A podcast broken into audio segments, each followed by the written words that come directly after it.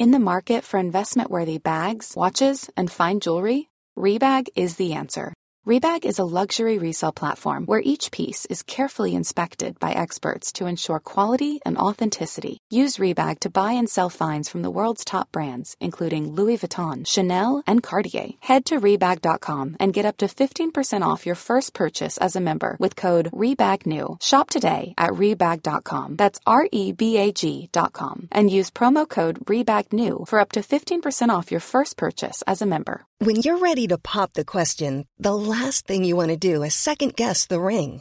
At Bluenile.com, you can design a one of a kind ring with the ease and convenience of shopping online. Choose your diamond and setting. When you find the one, you'll get it delivered right to your door. Go to Bluenile.com and use promo code LISTEN to get $50 off your purchase of $500 or more. That's code LISTEN at Bluenile.com for $50 off your purchase.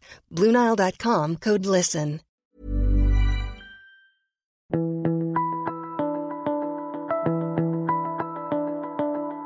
Hello and welcome to The Mentor. I'm Mark Bouris.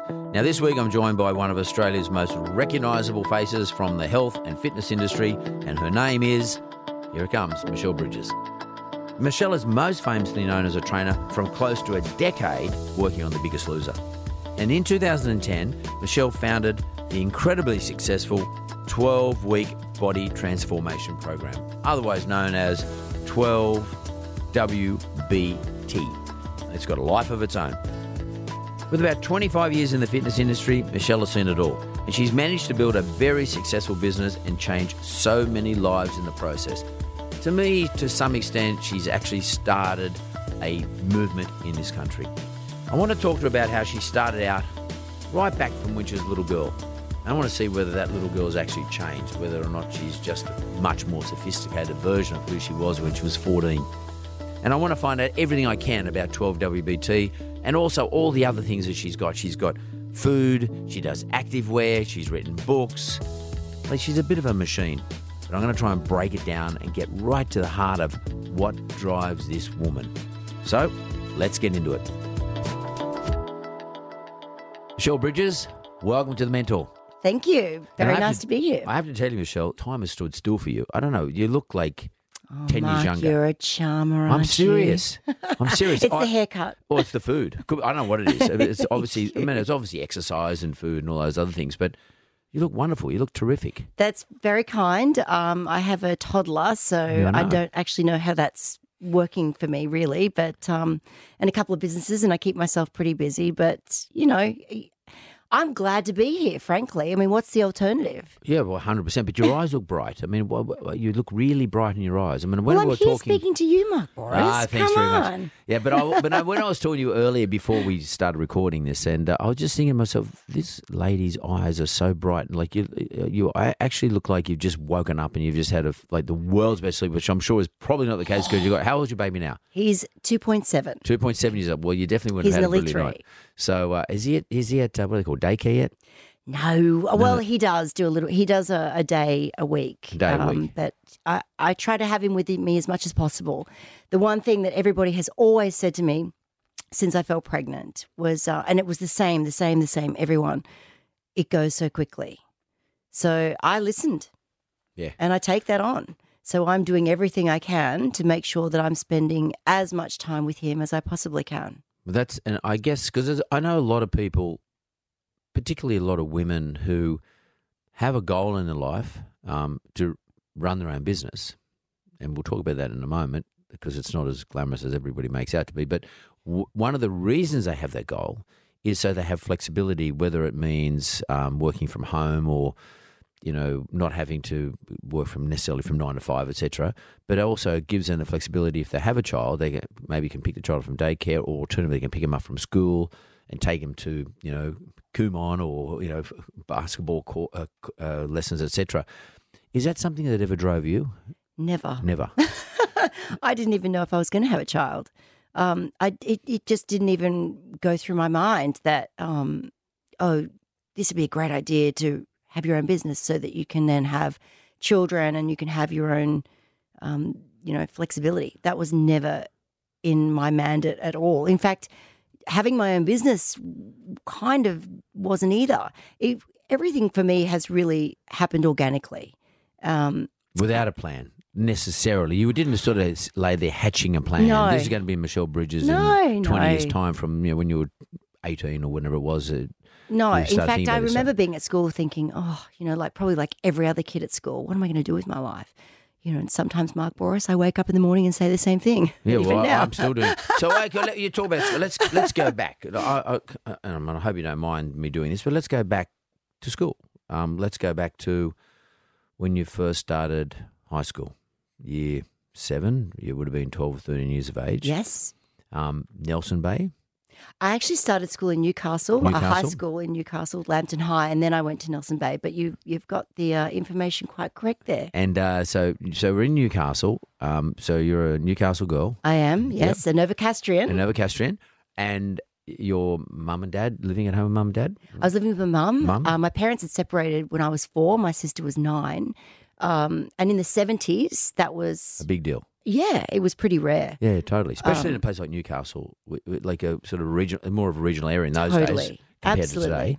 And So that was, um, uh, you know, when I fast forward from the time they separated through to getting ready for high school, I'd already moved a couple of schools through my primary years. Um, and then I had two moves in my high school years. Now, being a kid that goes to school and moves around a little bit, you have to get some thick skin and learn some resilience real quick and understand how to fit in as fast as possible. and you were the youngest kid in the family at that Yeah. point. Yeah. So it's Yeah. you, you and your older sister That's right. with mum. yeah. And I mean, I, I, do you mind if I ask a quick question? I mean, I know it might be probably you want to stop me here, but do, was Dad still involved? Like, did you go and see Dad, or was yeah, we had um, the weekends with Yeah, him and okay. so on. Okay. Um, but mum, I mean, you know, it's, it was the 70s. I, I recall uh, the time when she was working and I was uh, still in primary school. She went back to work full time. And her boss back then in the 70s said, I know you've got two kids. If they get in the way, you're fired. Yeah. And, well, and, and, and whilst they don't think they're not allowed to say that today, they probably no, still that think would that. never happen But today. they probably still think it, but they just yeah, can't say so it. So she just had to really just be on the ball as far as getting her schedule and her diary and us organized and we would finish school and go to her work and wait for her there and Okay, because this is important. because she's a very organized woman She's an organised person because she had to be. absolutely Maybe naturally, but she had to be. And so, what did your mum do? What was her job? Like, David, she was a secretary secretary, right? for a real estate agent So she worked in an office. yes So it's probably open at eight thirty and finished close at five thirty, and she had to get up eh, get up early in the morning and get the two get girls us ready for ready school. dressed and we, we always looked immaculate like we didn't have a lot and we didn't have really much money at all but mum was very particular about the house and about how we looked walking out the door And did your mum Im- impose a set of rules in the house? Okay, Michelle, your job is to do blah, and your older sister's job is to do Yeah, something. Or yeah. did she do everything for you? I I think a little bit of both because mum was quite particular with the way she liked the house. So she probably did a lot more because she liked it that a certain way. But we were instilled very quickly around chores and what needed to be done. And um, we knew that, you know, it was her or, and that was it. Um, so, we, yeah, I guess I, I grew up watching uh, my mum being this woman that was kind of running the show. And, uh, you know, it's funny when, when I think back to it, my mum always said to me, she really instilled in me, you can do anything you want, you can be anyone you want, and you don't need anybody to support you. Now, I think that was probably coming from a woman that had gone through a divorce uh, in the 70s and was now having to raise two girls. And whether she believed it her, for herself, I don't know. But she sold me on it hook, line, and sinker. Yeah. Do you know what I mean? yeah, like, yeah, I yeah. think she just sold that to me. and you saw it too. Yeah, I thought, you, I, you saw her. You saw her execute that way. yeah, and and pretty much then she raised you girls up until you know you, you decided to leave home. So, but during that period, I mean, I read something somewhere that you said that when you were 14 years of age, you put a, a deal to the school to start teaching other kids in the school who weren't necessarily participating in sport, teaching them how to Fitness. actually be active. Yeah. Okay? yeah. it was my first business pitch. Okay, so but where does that stuff come from? That self-starting stuff? Do you think it comes from mum um, being as uh, strong and as uh, strong-willed and as self-sufficient as you just explained to us? I would certainly say that played a big role. Um, my grandparents also played a very big role as well, and um, they were they were working class people. They had businesses. My grandmother was a real entrepreneur. She clipped poodles. She wrote for the local newspaper. She ran the kindy run. She did all these like little small business things. Uh, my grandfather uh, was a rat of Tobruk. Um, and but he he was like the brawn. So Nan was the brains, he was the brawn, and they were made an an amazing couple between the two of them, and they played a really big role in my life. And fortunately, my mum was able to lean on them because you know you need to when you're a single parent to have that extra help and support. Uh, and they played, a, a, I think, a very big role in my growth of just how you kind of operate as a, a citizen. And, and so that gave you some values, I guess, is what you're saying. Did, did you get sort of because you know we, we, we were just talking earlier about for the audience's sake, we are talking the- earlier about you know changing. Michelle took a view that she was going to do something with the Big W in terms of her clothing line, or well, not leisure wear. What do we call that stuff? Active wear. Activewear, okay. um, and uh, as opposed to say doing it with any of the big names like Nike, etc. Um, and to some extent, it's um, you know I always wonder why people do that. Apart from the commerce of it, I mean, just why would you go down to what let's call it a lower rung, like Sure, a, less yeah. socioeconomic economic rung, or less certainly less aspirational rung. Um, and I always put it down to our upbringing. And I'm like that myself. I'm always going to. I always help out anybody. It doesn't matter. I, I'm not looking to help out the billionaires or the people with lots of money. I'm actually rather look out after people who've got nothing. I don't know why I get a buzz out of it. And a part of the problem with that is you don't even get paid for it because they've got nothing. But you're you're you're. it's just, it's kind of, it's, it's in me. yeah. So where did that come from? Where because it, to me that's a va- their values and standards. So did that come from your grandparents? Do you think? I think it's from my mum and my grandparents, and it's basically you know who I am and where I've come from. We're working class people. We we you know we didn't really have a lot, but what we had, we made the most of it. Um, and I got a lot of love, even though you know my my my parents broke up when I was young. I still felt very loved and very cared for and very nurtured uh, as well as having a lot of guidelines and parameters put on me. As much as I may have kicked and screamed about them, particularly when I was a teenager, uh, I was I feel like I was given a lot of love and a lot of nurturing, uh, but it was it was very working class, very working class. But I think that that bootstraps you well to to me anyway. I mean, I think when it when it gets tough in business because business is inevitably tough, um, that sort of resilience you get being in a working class environment, whether it's with one parent or two parents, but that working class environment where you you just accept that you're not going to get everything that everyone else has, that makes you resilient in business down the track. Because if you don't expect anything, then you're much you're much more likely to survive than if you're sitting around being ex- expecting things. Like it's nearly like you're right. Everything's a privilege for working class people. For other people who don't have that advantage, it become it's it's a it's more of a right. And I think I love how you say that's an advantage being I, working I, th- I, class. think, I think it is an advantage. well, you have a different headspace. You just kind of dig in, roll your sleeves up, and get on with it. yeah, Um, and you know, when you talk about the word expectation, I always think when I see the word expectation, I always see then equals disappointment. Yeah. Because every time you have expectation, you usually end up disappointed. and that um, takes away your resilience. You- Yeah. you, fall flat. You go, oh my god, now what? I mean, and and whereas if you're not expecting any outcome and and you and you don't get an outcome, you're not okay. You just keep going. I mean, everything's about going one foot after the other. And like my parents, similar to yours, but my parents weren't divorced, were together, but they were working class. But I think what you're saying to us is that what I always observed was my mum and dad always just taking one step after the other. Yeah, uh, uh, that's all they could do. All they could like do. literally, we had enough money to pay the rent, get a little bit of food on the table. Uh, Often, you know, we we didn't have enough money for school uniforms, or we had to have a little bit of help and support. Um, you know, that's I, I I feel very privileged. I suppose when when you think about it, that we, that I got to experience that. Hundred percent. You know, my mom now seeing like it's it's kind of funny. Like she's still that woman, and so she gets to kind of come to Sydney and kind of see what I've been doing here for the last twenty odd years, and she gets overwhelmed by it. She she's like, oh, it's too much. I can't. She gets a bit teary, and um, I said, Mum, I'm still the same girl. It's you know nothing's going to change. And uh, and as much as I love it, and it's been great, you know, um, the work and and and what we've you know managed to accomplish, um, I still hold true to those those values. The values, and and and I, I no doubt you um, push those values into your business into your staff and everything that you guys stand for. Can I go to? Was Michelle Bridges, ever go through a stage where she was Newcastle girl, so you know down there in Hunter Street having a few beers, um, having a ciggy, uh, hanging out with the, with the guys and the girls, and did you, did you go through one of those stages? Oh, look, I think we Were ever a naughty girl? We were always a compliant girl? I, I think I, overall I've been a pretty good girl. Yeah. Um, overall, uh, Mum, is she yeah, my mum would say different sometimes, I suppose, but uh, you know, like I, I, I remember being very, very into my sport and learning such great, uh, massive lessons, even from the ages of seven and eight. You know, commitment, discipline, um, being a team player while striving to be a star performer. Uh, um, you know, being responsible, being accountable, how to win, how to lose. So you're a competitor. Yeah, Always. I loved it. I loved my sport. I loved the training and all of these wonderful principles that I'd learned at such a young age. Um, and they were very strong in me. And I thought, wow, this is stuff I'm going to be carrying into my life, into my adult life.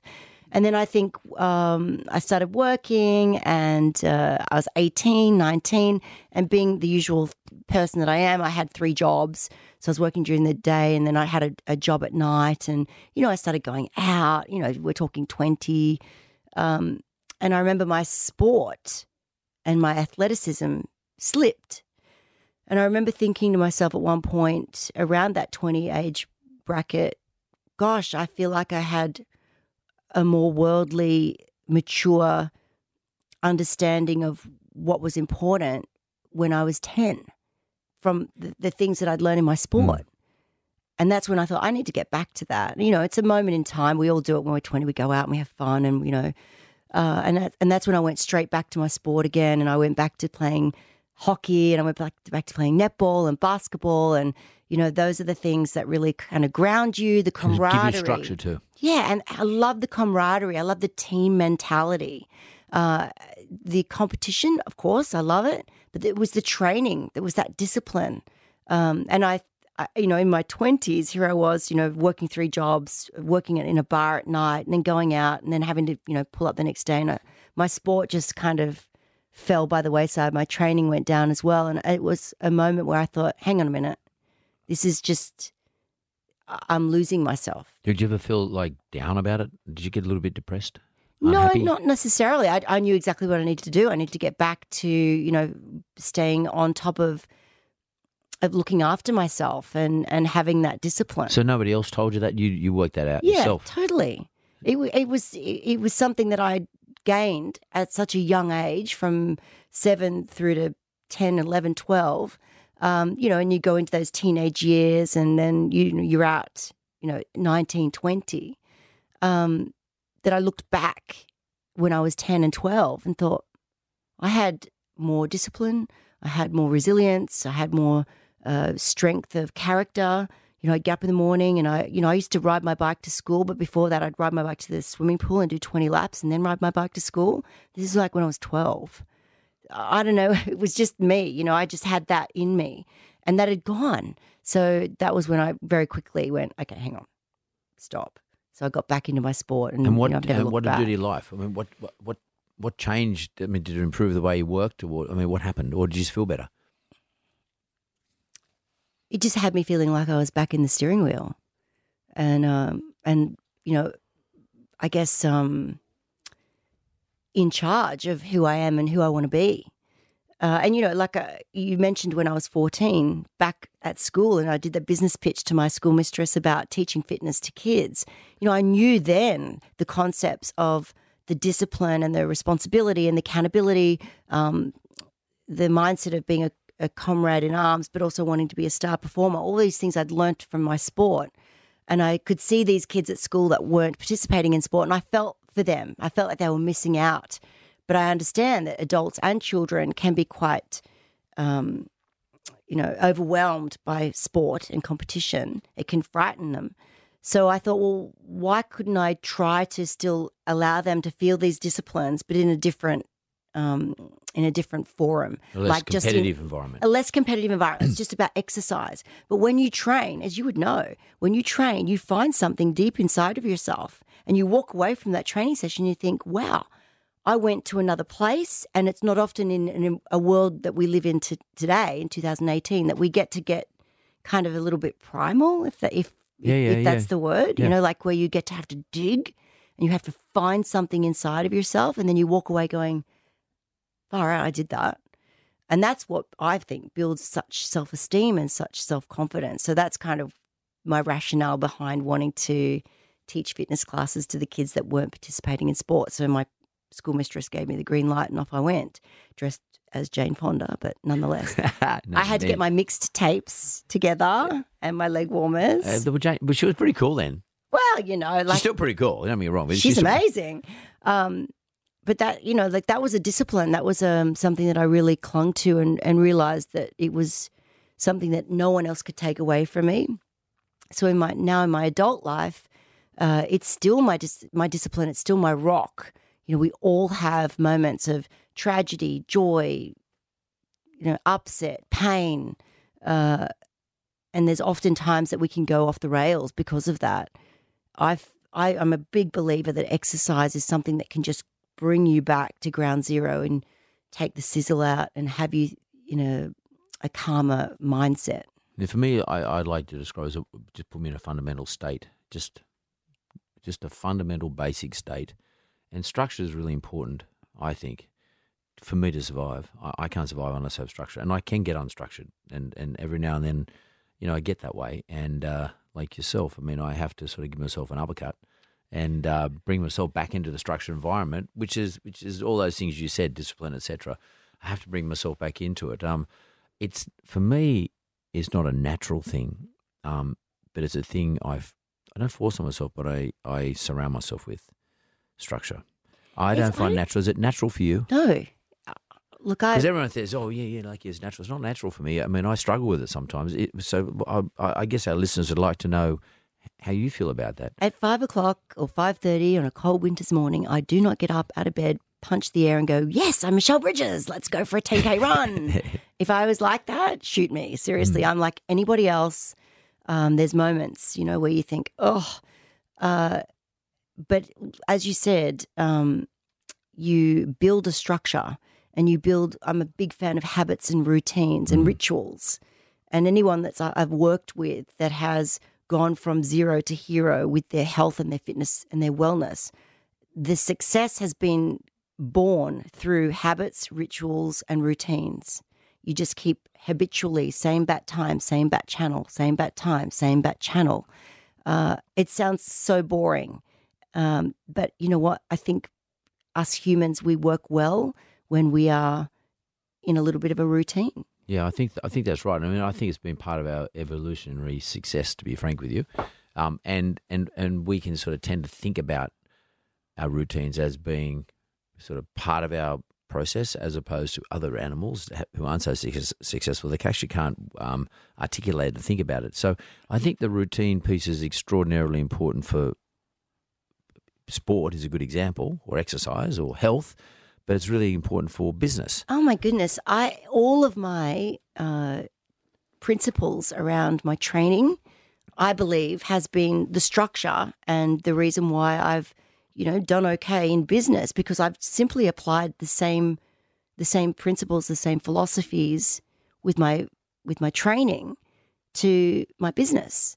They, they're beau- they're beautiful. They, they beautifully work together. And they're simple and easy, they're easy to understand too, aren't they? You, I mean, there there are, there are simple things like structure and discipline and routine, and you don't have to go to university to No. learn about this stuff. There's no sort of algorithm sitting around them, etc. I've got so many favorite philosophies that go from training across to business, but probably one of my most favorite would have to be when you're in the gym, um, particularly when you're doing weight training and you're wanting to build muscle, you go to fail.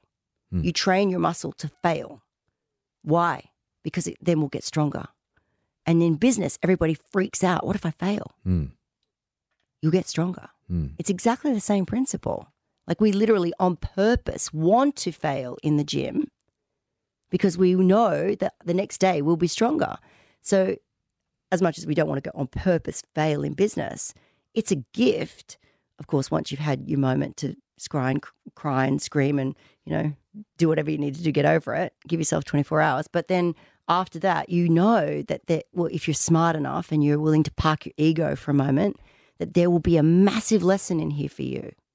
Totally, oh, and, and, and you're right because when, when your muscle fails, your muscle learns to do something. It grows straight, and- and gets stronger. and it grows stronger. That's and that's and the, you learn when you fail in business. And, and you might feel like you've broken. And it's funny, you know, like if you go to San, if you go to the Valley, San Francisco today, and you want to raise money for a new venture with a, from a venture capitalist, even here today, some of the venture capitalists, one of the things they ask you is, "Have you ever failed before?" And the answer better not be no, because they actually want to know you have failed before. It's nearly like a prerequisite for investment. Who hasn't? Well, and, and, and a lot of people think that it's a weakness. And, and by the way, 20 years ago, it was considered Probably a weakness. yeah. But today, it's now it's not uncool to have failed for the reasons you're saying. Like, I'm, I'm talking about real intellect around, not like oh, it's cool to fail, but it's there is intellect around it because you learn a lot about yourself.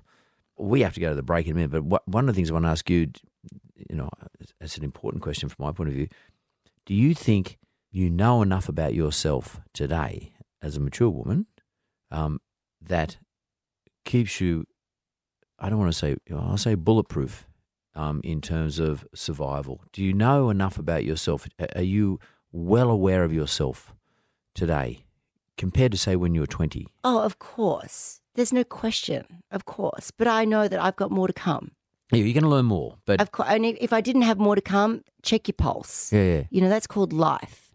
But of course, I feel But do you that feel confident that you have, you know enough about yourself today, Michelle Bridges, where she is today, about yourself in per- terms of your personality, your character, and all the things that your strengths and weaknesses are? Because I, I think so many people in business don't know what their strengths are. They know what the strengths are, but they don't know what the weaknesses are. Oh, look, are. I absolutely know what my strengths are, and I 100%, 100% know what my weaknesses are, and I'm happy to share them with you.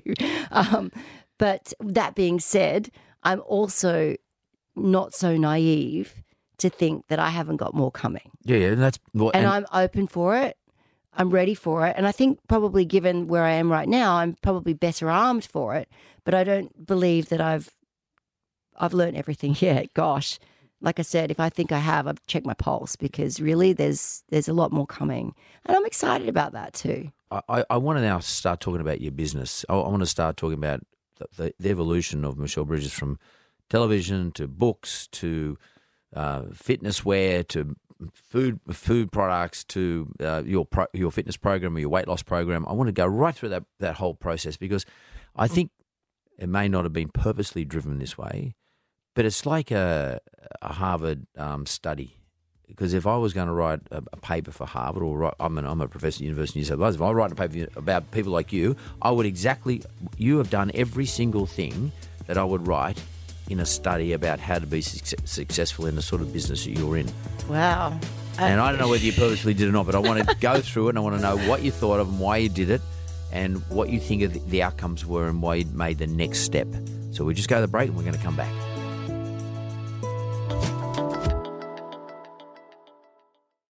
Well, we're back from the break, and Michelle, I I just want to fast forward you. Like, so how old were you when you first arrived in the Big Smoke, Sydney? I arrived in Sydney at 26. I'd done my time as a personal trainer as well as a fitness instructor, and I thought I was pretty good at what I did. In fact, I knew I was. I knew I was bad at some things, but I knew I was very, very good at pulling people together and getting them excited about fitness and training. So I thought, right, I'm just going to have a go at my career in Sydney. Um, and I drove across that bridge in my secondhand Holden Sports Girl Barina. I had all of my worldly belongings in the back of it. I'm not even joking. This is fair income, the truth. And I had 300 bucks in the bank. I had Did you have somewhere to stay? I had somewhere to stay on the lounge room floor. yeah, yeah. Of That's the way it works. Yeah, of some people who worked in the fitness industry, and I figured, well, they might be able to get me a gig. And there was also a fitness convention. So you didn't have a job here? Not yet, No, no. no. But I knew I, I knew I was good at it, so I thought, it, you know, I could do this. There was a convention on. there was a fitness convention on as well, so I was going to get down there and kind of just network and meet people. And I wanted to work for a company by the name of Les Mills. I'd been Yeah, doing I, their kn- I know who they are. very very very good p- company um, and i was mesmerized by what they'd done to our industry because our industry really needed a shake up and they came in and did that and uh, and it really spoke to me because i'd done a lot of um, work in the in the weights arena, and they came in with their first offering, which was body pump. So I loved it. Anyway, I came to Sydney, got involved with all of that. And how'd you get a job with Les Mills? I mean, how'd you how'd you get the job? I just kicked and screamed and pushed the door in until they finally took me yeah, on. So you, that, that, that, and by the way, people listening to this, you know, I, I want people to listen. That take note. She just kept pushing and pushing, pushing, pushing. until she could get it. Yeah, and I. I mean, I had to prove my worth. I, I couldn't just get up there and be smoke and mirrors. I had to get up there and actually show But that did I you send could a do letter? it. What did you do? Um, no, I just knew that they were down at the convention. Yep. I'd, I'd been training uh, body pump for some time. I knew the product inside out and back to front. Uh, So you've went- done your research. I, yeah, and I'd been teaching it for, for quite some years already. Uh, and I, I just knew I was good at it. So I just had to get in front of the right people and show them what I could do. Uh, and, you know, and it wasn't easy. Like they, it's, it, you know, even now the fitness industry is hard to get into. It was just as hard back then because everybody wanted to be a part of it. But I, it was something I'd been doing since I was 14. And I think it just shone through that I had the capability. But I also had to build some very thick skin and sort of have to sit in the wings, sit in the wings, sit in the wings, be held back, be held back because of this, because of that, because of whatever. Um, you had to do your trade, learn your trade. yeah. So what, like, what did you do? Like, so you went, went and worked for Les Mills. Um, th- that's a big franchise. Yes. So, and, and they, they just for the people listening, um, one of their things was the body pump. Yeah, and then but then Which there's is- many just other explain what that is for the it's, body pump. It's a it's a class that goes for 60 minutes Yep, with weights. with So weights, it's it's light all weights. over body all, Yeah. all over body workout. Yeah. Great workout. And they really did change the fitness industry. Totally. Absolutely. Um, so they sent me eventually um, they sent me all around the country training other instruct- instructors and this was all on the weekends and I was still working during the week. So I was literally working 7 days a week. Uh, and then they started sending me internationally, and I was doing fitness conventions. And all the while, I was just getting better at my craft, getting better at what I was able to do and how I was able to put it out to the other trainers and do it quickly and succinctly and have it so that they understood it. Uh, and you know, it was it was definitely in me, but I was getting better and better at it, uh, and I loved it. And I literally did ten to twelve years, seven days a week. I was working oh, big, big, big hours. I didn't teach any of the I didn't teach stretch classes or Pilates classes. I taught all the really, really full out hard classes, and I would do upwards of between 25 to 32 classes a week. That's 25 That's to lot. 32 hours of training. I could eat whatever I wanted. and I was very, very, Fittest time of your life. I was very, very fit. Um, Because you had to demonstrate it. Because I mean, I, as I recall, there was like a little platform thing you would stand up on. You would show everybody what to do. Yeah, so well, I was teaching during the week, Mm. um, classes all around Sydney, as well as my, running my own personal training business, as well as then on the weekends going to Melbourne or Brisbane or Perth or even overseas to then um, train other trainers. So I was literally working seven days a week. And I remember my girlfriend took me out, I had a weekend off, and um, she took me to Bondi Beach. And I remember, so I can still remember it. I said to her, Oh my God, it's Saturday afternoon. I had last night off and today, and we still get to go out tonight, and we still got tomorrow and tomorrow night.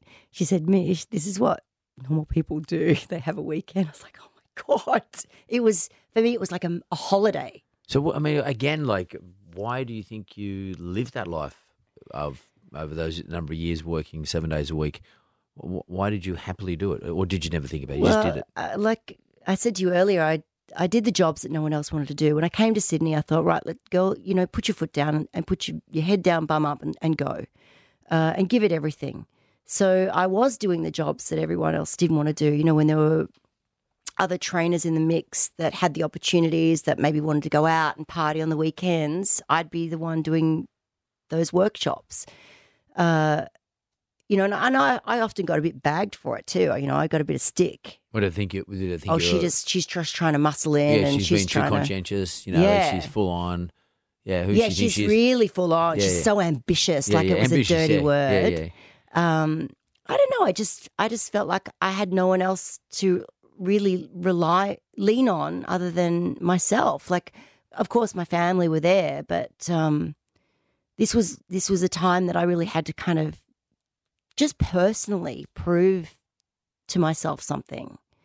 And I knew that I was good at it. I, I also knew that I'm equally not good at many, many things, but this was something I knew I was intrinsically from a very young age good at. And you loved it too. And I loved it. Yeah.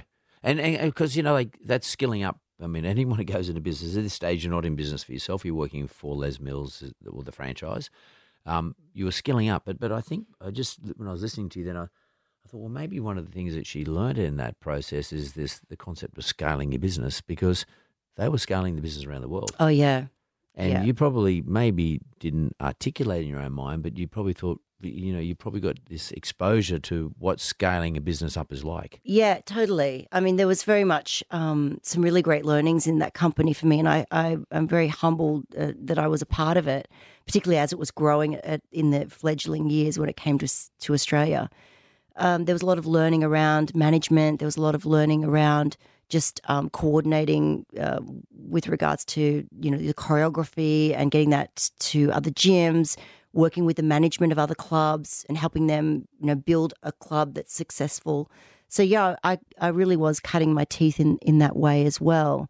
So when it came an opportunity for me to be a part of The Biggest Loser, I it, it kind of I Well, don't know it was, it was a timing thing How'd you get cast into that? I mean, it was how- so funny. Like, um, I'd said to all my friends, I'd seen the American version. I was like, oh my God, that is such an awesome show. I could so do that show. I want that job. Not ever thinking that it would ever be something that would come to Australia. But I'd certainly always thought about it and said it to my friends. And then I had a phone call from a lady by the name of Kirsty de Valence from a cast of thousands. And she rang me. Her, apparently, my name had been thrown in the ring for very quietly. They kind of went out and sourced people in the industry because it was coming to Australia and I didn't even know. Hi, uh, it's Kirsty de Valence from Cast of Thousands. Um, Michelle, we'd like to see if you'd like to come in for a, casting for the female trainer of Australian Biggest Loser. And I said on the phone, Louise, thinking it was my girlfriend, bugger off. Yeah, yeah. I so know it. Stop. Come on, shut up. She's like, no, it's not Louise, it's Kirsty de Valence. And I was like, oh, shit, shit. Oh yeah, no problem. I, I thought, oh my god, I've already lost the job. But uh, so it, this um this casting was like it was so harrowing. It went for four and a half months. no. Four and a half months. They wanted to get the right person for the job. So I had fitness tests. I had audience testing. I had to get tested with this guy, with that guy, with this person, with that person. When it finally got down to the psychological testing, um, my friends were like, I think you've got it because, you know, they just need to know you're not an axe murderer and Yeah. you've got it. Yeah. Well, So- spice a show up. I'm sure that'll show up at some point. Uh, so in the end, it was just like, give me the job or not. And but then I got it, and I was like, unbelievable. This is my whole world just went boom. And so in my mind, I thought, okay, this girl is your chance to really do something with everything that you've learned and with the motivation to want to get that message out to as many people as possible. Um, Can I stop you there? There's, is that an underlying thing, an underlying theme for Michelle Bridges that, that there's a message I want to get out there? There's I want to tell people that you've got the ability to take control of your life and be fit or happy or healthy or all those things. Is that is that an underlying theme? Of, absolutely. Like I, I know a lot of people who maybe aren't into health and fitness will look at me and go, oh, you know, she's that girl that teaches people how to do burpees and push ups and eat lettuce, blah. But as you would know, Mike, fitness has a massive knock on effect and a huge impact onto every facet of your life Hmm. From your confidence, the way you handle yourself, the way you can stay calm in hot situations, to be able to know that yes, I can get up those stairs with these suitcases, or you know, I can play with my kids, or you know, if there, if if it came to crunch time, I could literally run three miles if I had to to get to a phone, or you know, those kind of situations. You've got the confidence within yourself, but not only that, you just have more vibrance, you have more energy, and I think you know, if everyone Australian could feel that just for a day, they would be they'd buy in straight up. And and that's sort of like you're you know, you're sort of democratizing health, making it available for everybody. That I mean that's that's Well, that's we what you'd we like all to do. deserve it. Yeah, everyone deserves it. I mean, Everyone yeah, deserves. I you know, I go out to schools, I go out to corporates. I've even gone out to prisons, um, and I've even copped flack for going out to prisons. But I still believe that everyone, regardless of your circumstances, deserves to understand how to have a healthier, um, more active life, and and that will have a huge impact on the rest of your life. Yeah, I know. I, it's that's sort of an interesting phenomenon because you're you're you apart from having all you know build up all these skills that you know working with Les Mills and then having this great opportunity because the TV show came to Australia and that's something you had no control of. It just happened. But you know, fortunately, you'd put yourself in the position I where you think it was just- yeah, it was some- just a you can be cast. timing. Yeah, but yeah, but, but Michelle, if you hadn't have spent those seven days a week and only taken a weekend off here and there, you probably you know whether you had the reputation as being ambitious or uh, full on or little you know conchy girl like whatever it doesn't matter Pushy, whatever, yeah. It's- you got noticed. I did, yeah, I did, and um, you know, like I have to say, um, it was Carl Fennessy who so just Fremantle uh, yes, Media did the show, yeah. well, at the time, it was Crackerjack. right? Yeah, yeah. Um, so it was com- it was some years ago, and he believed in me. Um, you know, I was only thinking about this interview earlier today, and and uh, you know the the kinds of things we probably talk about. And I sent him a text saying, "Oh, Carl, I just want to say hi and thank you." You know, he he really believed in me. well, by the way, it's Mark Fennessy, his brother, who Yes. got, got me to do The Apprentice. Right. Well, you know, they're they're quite they're quite um they're on Carl they're, Mark, yeah, yeah, they're on yeah. they're on the they're on the pulse. Yeah, yeah. Um and he believed in me and he was the one that kind of wanted me to have that Yeah, role. but he believed in you because th- he must have known something about you because they're not going to make mistakes. These guys, they don't want to fail. They never want to fail. They're they're pretty good. They they they're good at what they do, and as you can see from all the various businesses they've been in, all the shows that they produce, the great successes. And there would have been something about you that come from not only you had a good skill, but you were building a reputation about yourself from doing it the way you did it. And I think that people listening to the show probably think, oh, well, you know, I'll, I'll get there and I'll, I've got this great idea, and in two years' time, I'll be doing what Michelle Bridges done. Well, Michelle Bridges has just spent 12 years building her skill base, building her reputation, Yeah. so that when an opportunity did arise, they can say, oh, she was lucky. No, no, no. I'd been doing it since I was 14 and then the show turned up when I was 35. Totally. So you, you you put in, and you and that's how it works. Yeah. And you and then and then even then you still had to fight for the position because you were probably cast with three or four others, and Of you had course. to. And, and there's, there was a little bit of luck in that because whoever was your co-pilot in the show, um, that ended up being your husband, didn't it? No, well, Shannon was the main male trainer, Shannon Right. Ponton. Right, okay. And Steve, uh, my partner, he he was sort of in the background. He was there, uh, but he was kind of put in the background because he was like the you know the missing link. You know, it was all very smoke Mysterious. It was, it was kind of fun. Um, but yeah, it was uh, it was definitely So, but that, that, that mixture, there's a bit of luck in that part. But generally speaking, I mean, you would not have got an, an opportunity to experience the luck if you hadn't done all the heavy lifting. Oh, there's absolutely no way. The heavy There's lifting is no the important part. way I could have got so where did role. it drop you? I mean, you, like, you, you, how many se- uh, seasons did We you did do? nine Nine seasons. seasons. So you you became famous from that show. I mean, and TV does that. But what were you thinking? Because you know you got to capitalize. I know so many people, men and women, who've done TV shows, successful TV shows, and done brilliantly, and put in all the hard work like you have, skill themselves up, but they never really do anything with uh, the position they're put in after the show. When did you start thinking to yourself, Well, "I'm going to do any, something with this"? It's like any business. You have to have your exit plan before you've even started. You have to understand that th- th- th- this isn't going to last, potentially last forever. The sun will only shine for a while. So you better get busy because this show could la- this show could be over One in, season. in one season. So I- leverage. I, was like, right, let's get busy. So I had ideas around a book. I'd sort of almost written about a third of a book already. I had ideas around uh, fitness DVDs, around um, fitness equipment. I had all these ideas, uh, and I knew that you know this was my time. I had to go now uh, to springboard off this opportunity, and it wasn't as though I was doing it because I wanted to be some.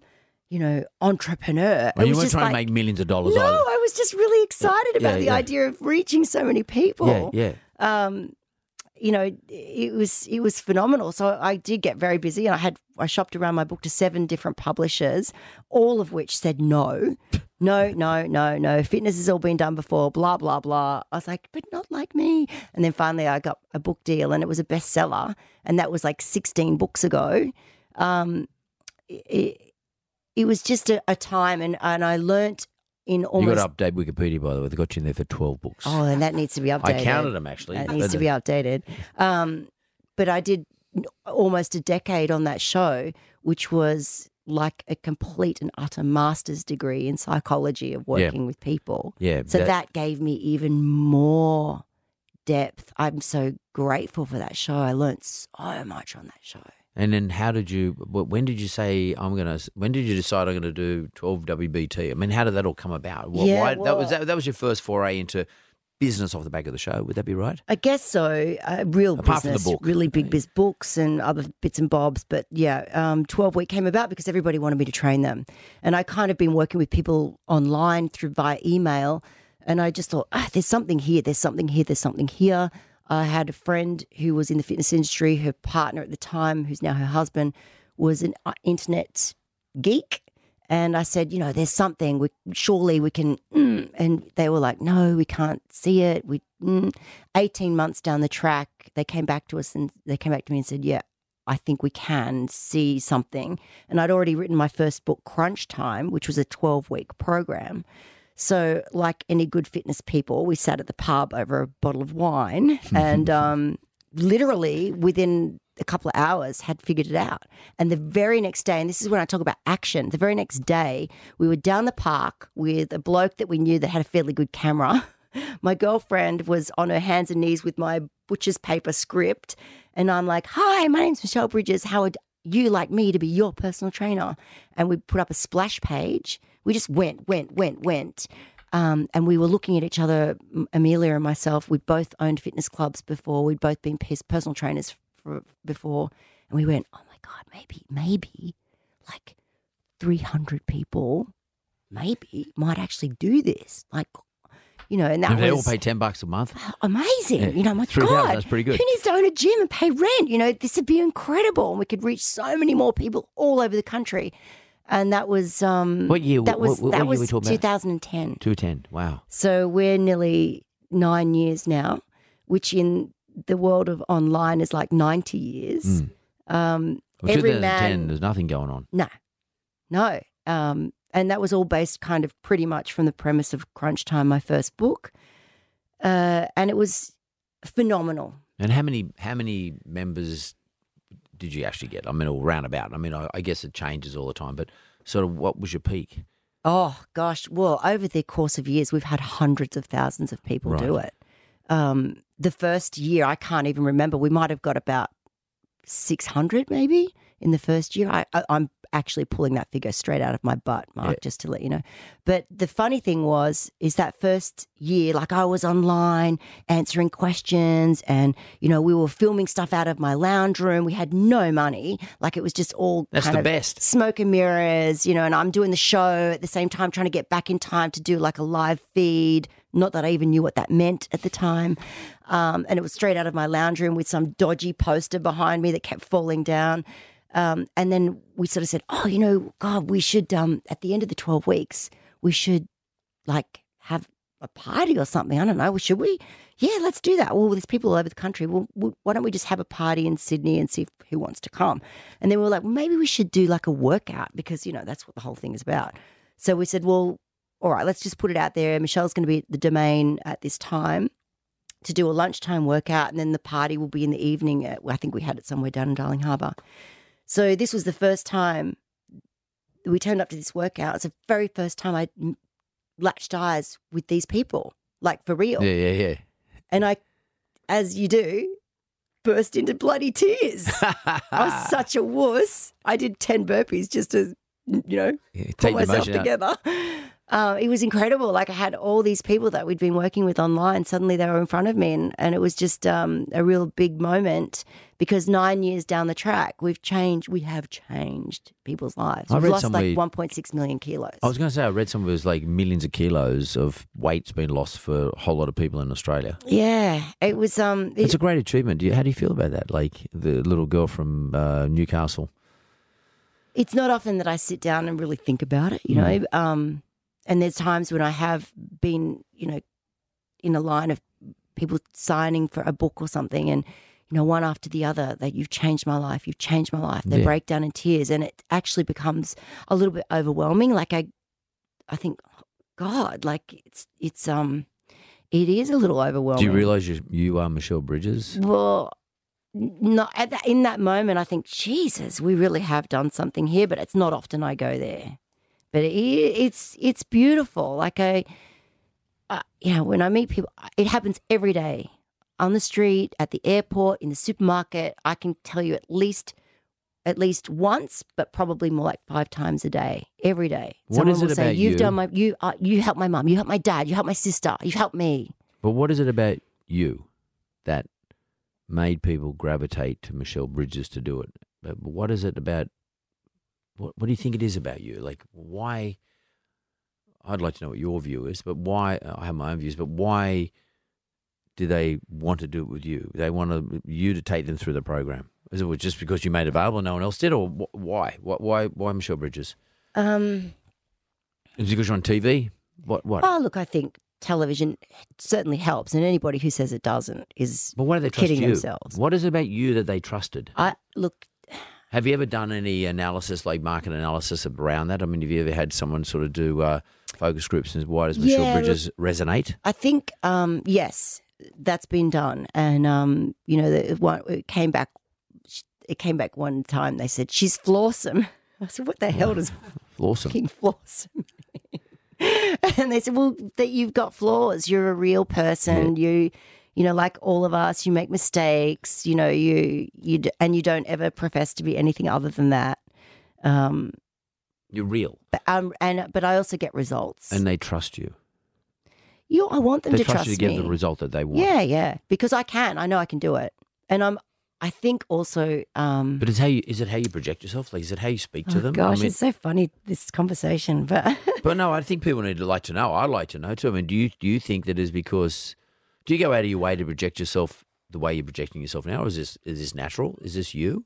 yeah, well, yeah, Yeah. this is me now, and I suppose um, I can see why people I can would uh, cut down like to the to the chase with someone. So I'll kind of, and maybe I've been because I've been doing this for a long time. People will allow me to do it. I don't know whether that's the case. You've earned the right, but yep. I've, maybe I've earned the right, but I can literally, I guess, in a couple of minutes, start asking some pretty raw questions, um, which, when someone's ready to to hear it and answer it, can make a fairly large impact in a very short period of time, and that's just been through experience. And and it's also But why do they give you permission to do it? Why why do people give you Michelle Bridges permission to do that? What is it about you? Come on, uh, but, Ah. uh, uh, and I'm not expecting well, a because. I, I'm you, prepared you to ask those questions of myself as well. Yeah, I think, you think. know the answer. Tell me what it is. What is it about you that? Why do people warm towards you? Why do they let you do it? Well, it's gosh, it's hard to put my finger on that question. It's um, I love them. Mm. Yeah, that's what comes across. It's your message. Yeah, I yeah, I really, I really care about the people that I work with. No, I can see it. I can see it. You're, you believe it. You're real. That's real.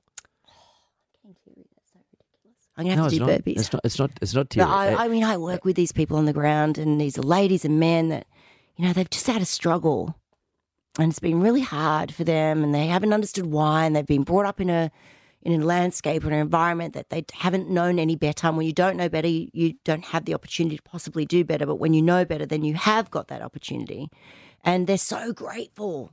They're so grateful that oh my god, you showed me how to shop.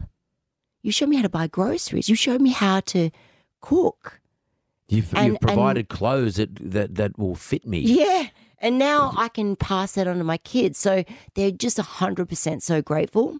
Um, and that, you know, that's that's powerful So because they're, they're teaching themselves. Can, can I, if if I could be so um, bold as to just put it down in my, just in my simple terms, um, those you have you have identified and you've told those people they have the right.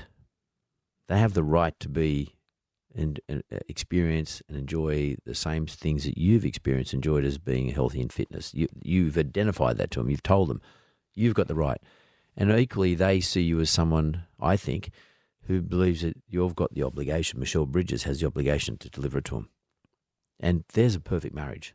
Right. I've got the right to get it, and here's the person who is prepared to do it for me. You will. I, I won't do it for them, Yeah. but I, I will certainly Well, give but you them the deliver it. guidelines, You and I'll it. hold their hand, and there'll be a lot of tears, and there'll be a lot of And anxieties. you're not and going to judge them. there's no point in doing that. Mm.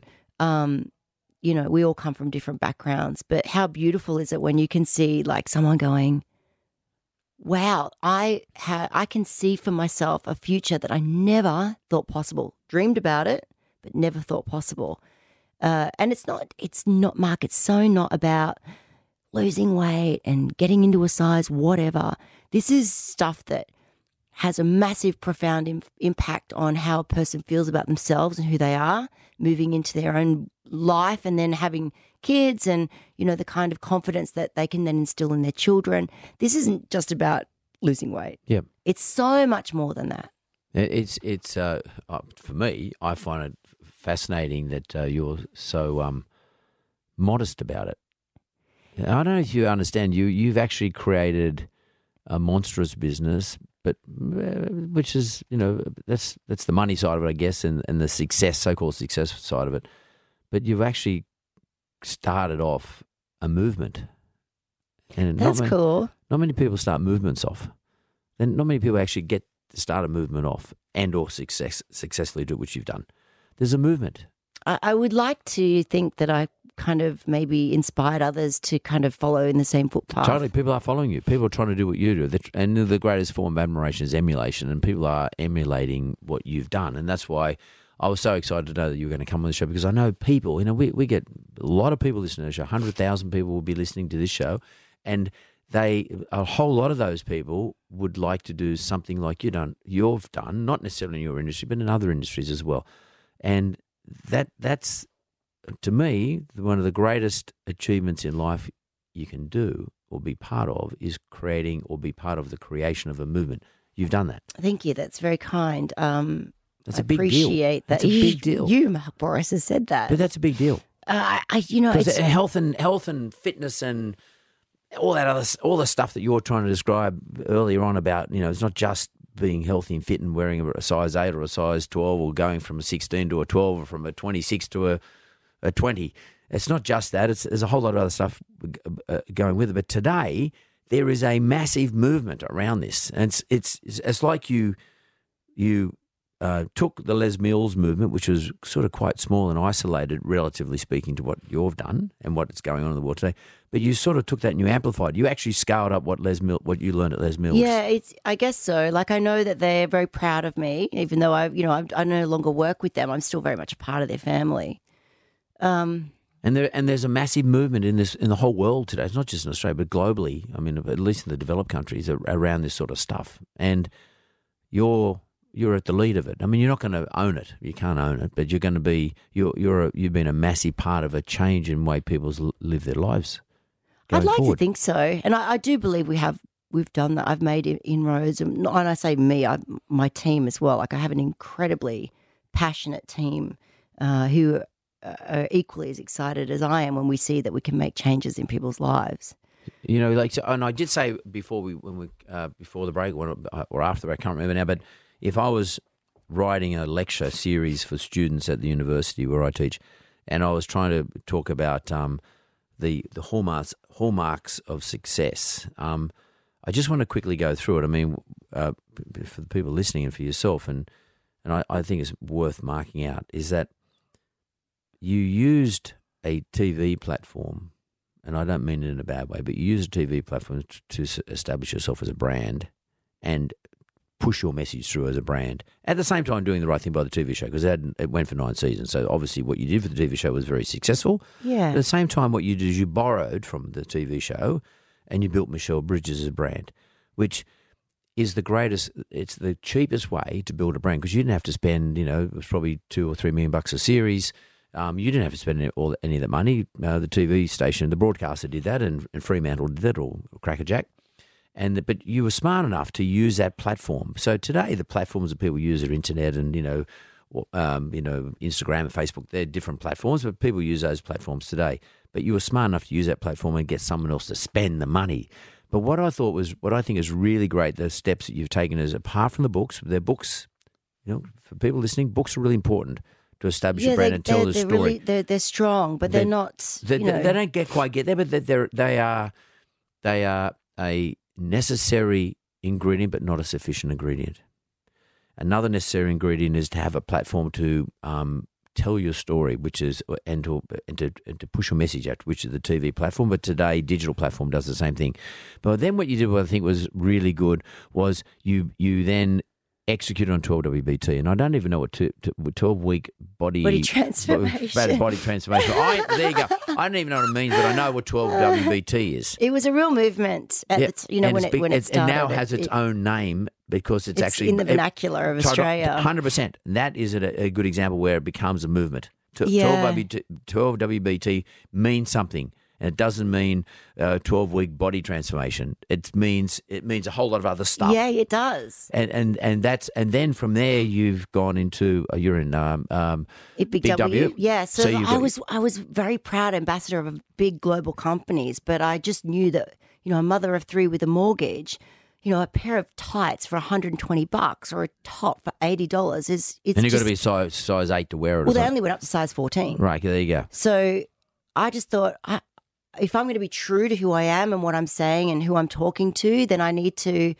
um, do something different. And so I went and pitched myself to Big W and the concept um, quite upfront about it. Uh, and, but then they were a bit unsure, but then they, they kind of, they got it. Um, there was a guy that um, that that believed in the in the idea and the concept, and off we went. And so that's been in the market now for six years. So we were doing up to size twenty six, which I was, and we still do now, which I'm really proud of. Um, I think that's because there was no one else doing it. Everybody was size fourteen, and that was it. I think it's brilliant. Size tw- um, 26. I mean, in other words, it's inclusive. Again, it was de- It's about being inclusive. uh, democratizing what you stand for. Yeah, it's about everyone, Everyone can have a deserves it. Yeah, Everyone should look cute. Everyone should feel cute when they walk out the door. Everyone should have a new outfit and not have to feel like they've got to wear their husband's basketball t-shirt to go and train in. Totally. They can actually wear a cute outfit just like anybody else, regardless of whether what its size is. And tell me about the food. So uh, it The just, recipes. It made sense to me um, that that that was a process or a place that I wanted to go to. I'm I'm a cook from home girl. I teach people on my program in all of my books to cook from scratch, even to grow your own vegetables if possible, or even have your own herb garden, but to cook from scratch. But I'm also a realist. I'm a realist. Not everybody will cook from scratch every single night of the week of the year, unless you live on a far remote property where you have to. And you Pete Evans or something. yeah, exactly. Most people won't. I don't. So the real the realist part of me thought, well, if the wheels are going to fall off, and on a Thursday I look in my fridge and go, oh, there's nothing, and I've got to take my kids to netball, basketball, cricket, whatever, um, and I want to have something that's convenient, but not have it that it's going to completely derail all of my good healthy eating. Surely we can have something in the marketplace that can allow for that, that has that convenient factor, but still clean and still possibly even might allow someone to try a flavor or a texture or a, a legume that they've never tried before. And I'm talking going out into, you know, middle Australia. So, you know, there's a couscous or there's a, a chickpea or something that people go, I've never had this before. No, no, they've had it once either. If they've never had it before, they have the worst wind after it. no, it's just But- my but- experience anyway. but the ingredients read clean so that people don't feel as though they're completely, you know, blowing themselves off off what they've already set Yeah, themselves yeah. up for good good healthy eating. So it's like a bit of a plan A, B for when life just happens. And where do they get it? I mean, how do you how do you um, distribute this? So this is through Woolworths. So Through it, Woolies. it was an again, it was another project that I'd been sitting in the wings for trying hard for about three years to get this off the mark. And what's it called? What's it called? It's called Delicious Nutritious. Delicious Nutritious. Okay. It's been there. It's been now in the market for about three or four years, but it took about two years in the in the process of trying to just get the pitch, and then it took another two years just to get it on the shelf. Like there was a long process, and it was a lot of me back and forth with the uh, recipe designers and the people that work at headquarters of Woolworths and the head chefs, and you know making sure and and and going into battle of no, I don't want it to be, you know, I don't want it to have that ingredient. It's got to have this ingredient, and you know, having Woolies believe in in this process. Um, and then, of course, you know, when you want to have particular fresh produce or produce that comes from Australia, then that takes the price up. So then you've got to go into bat on that. Um, you know, and we're talking about a big company like Woolies who it's got to kind of still be commercial for them. It's got to stack up. exactly. You would know all Yeah, about It's got to sell. It's got to have the right price line. It's got to have the right ingredients. It's got to appeal to their marketplace. It, you know, And so that was a massive learning well, yeah, curve. and, and you're so what you've done, you've actually been able to squeeze every bit of life out of the opportunity you've been given um, through all the various steps you've taken in your in your business life. You've squeezed it out. You're selling food. You've sold books. You're selling. You've sold DVDs in the past. You've got your online um, courses to WBT. You've got um, your your um, what do they call it? Active wear, leisure wear. You got it, you got it. Hard goods, and you um, got and you got the stuff that you, you need to take to gyms kitchenware. and kitchenware as well. Yeah. So I mean, uh, well, that's the most important thing, and I think everyone needs to understand this. And that's that's what I said about if I was writing a a, a- review of what you do to be successful in a certain strain of any sort of product and or service. You got to try and squeeze every piece out. yes. But you've got to do all the steps. The steps are build the brand, leverage the brand, um, try and get someone else to spend the money to build the brand because otherwise, build, brand building can send you broke quickly. Um, and most people don't realize they've got a great idea, great product, but then then I say to them, well, how are you going to build the brand around this? How are you going to make people aware of it? Yeah. And uh, you're not going to get investors to just throw money at it anymore. It just doesn't work. It doesn't work like that anymore. It doesn't work anymore. And you've been able to identify each one of those steps. And what you did to get the, to get onto that brand building exercise with the TV show, you had to spend 12 years, maybe a lot longer, at least 12 years skilling yourself up in the Mills environment and, and all the stuff you did prior to that.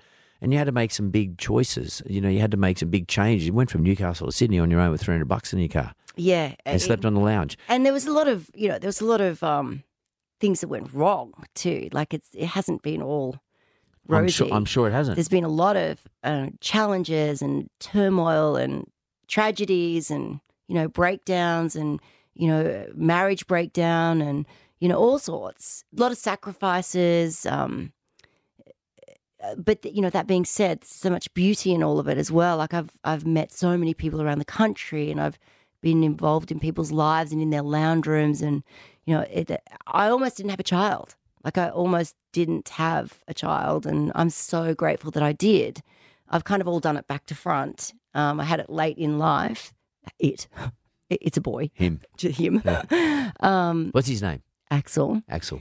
uh, but you know, I, I listened to. I've always said, you know, I don't want to be the girl that wants to have it all. Even though my mom was in the '80s era of you can have it all.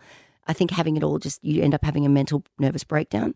Um, but Dame Quentin Bryce the other day at a luncheon that I was at, she said, "Of course you can have it all." And I was like, "Hang on a minute, I don't believe in that." And then she said, "But you just can't have it all at once." And I thought, "Bang on, sister. Mm. You just have to choose your chapters Mm. and read that chapter really well." and say no to other chapters until that chapter's finished and then go to the next one.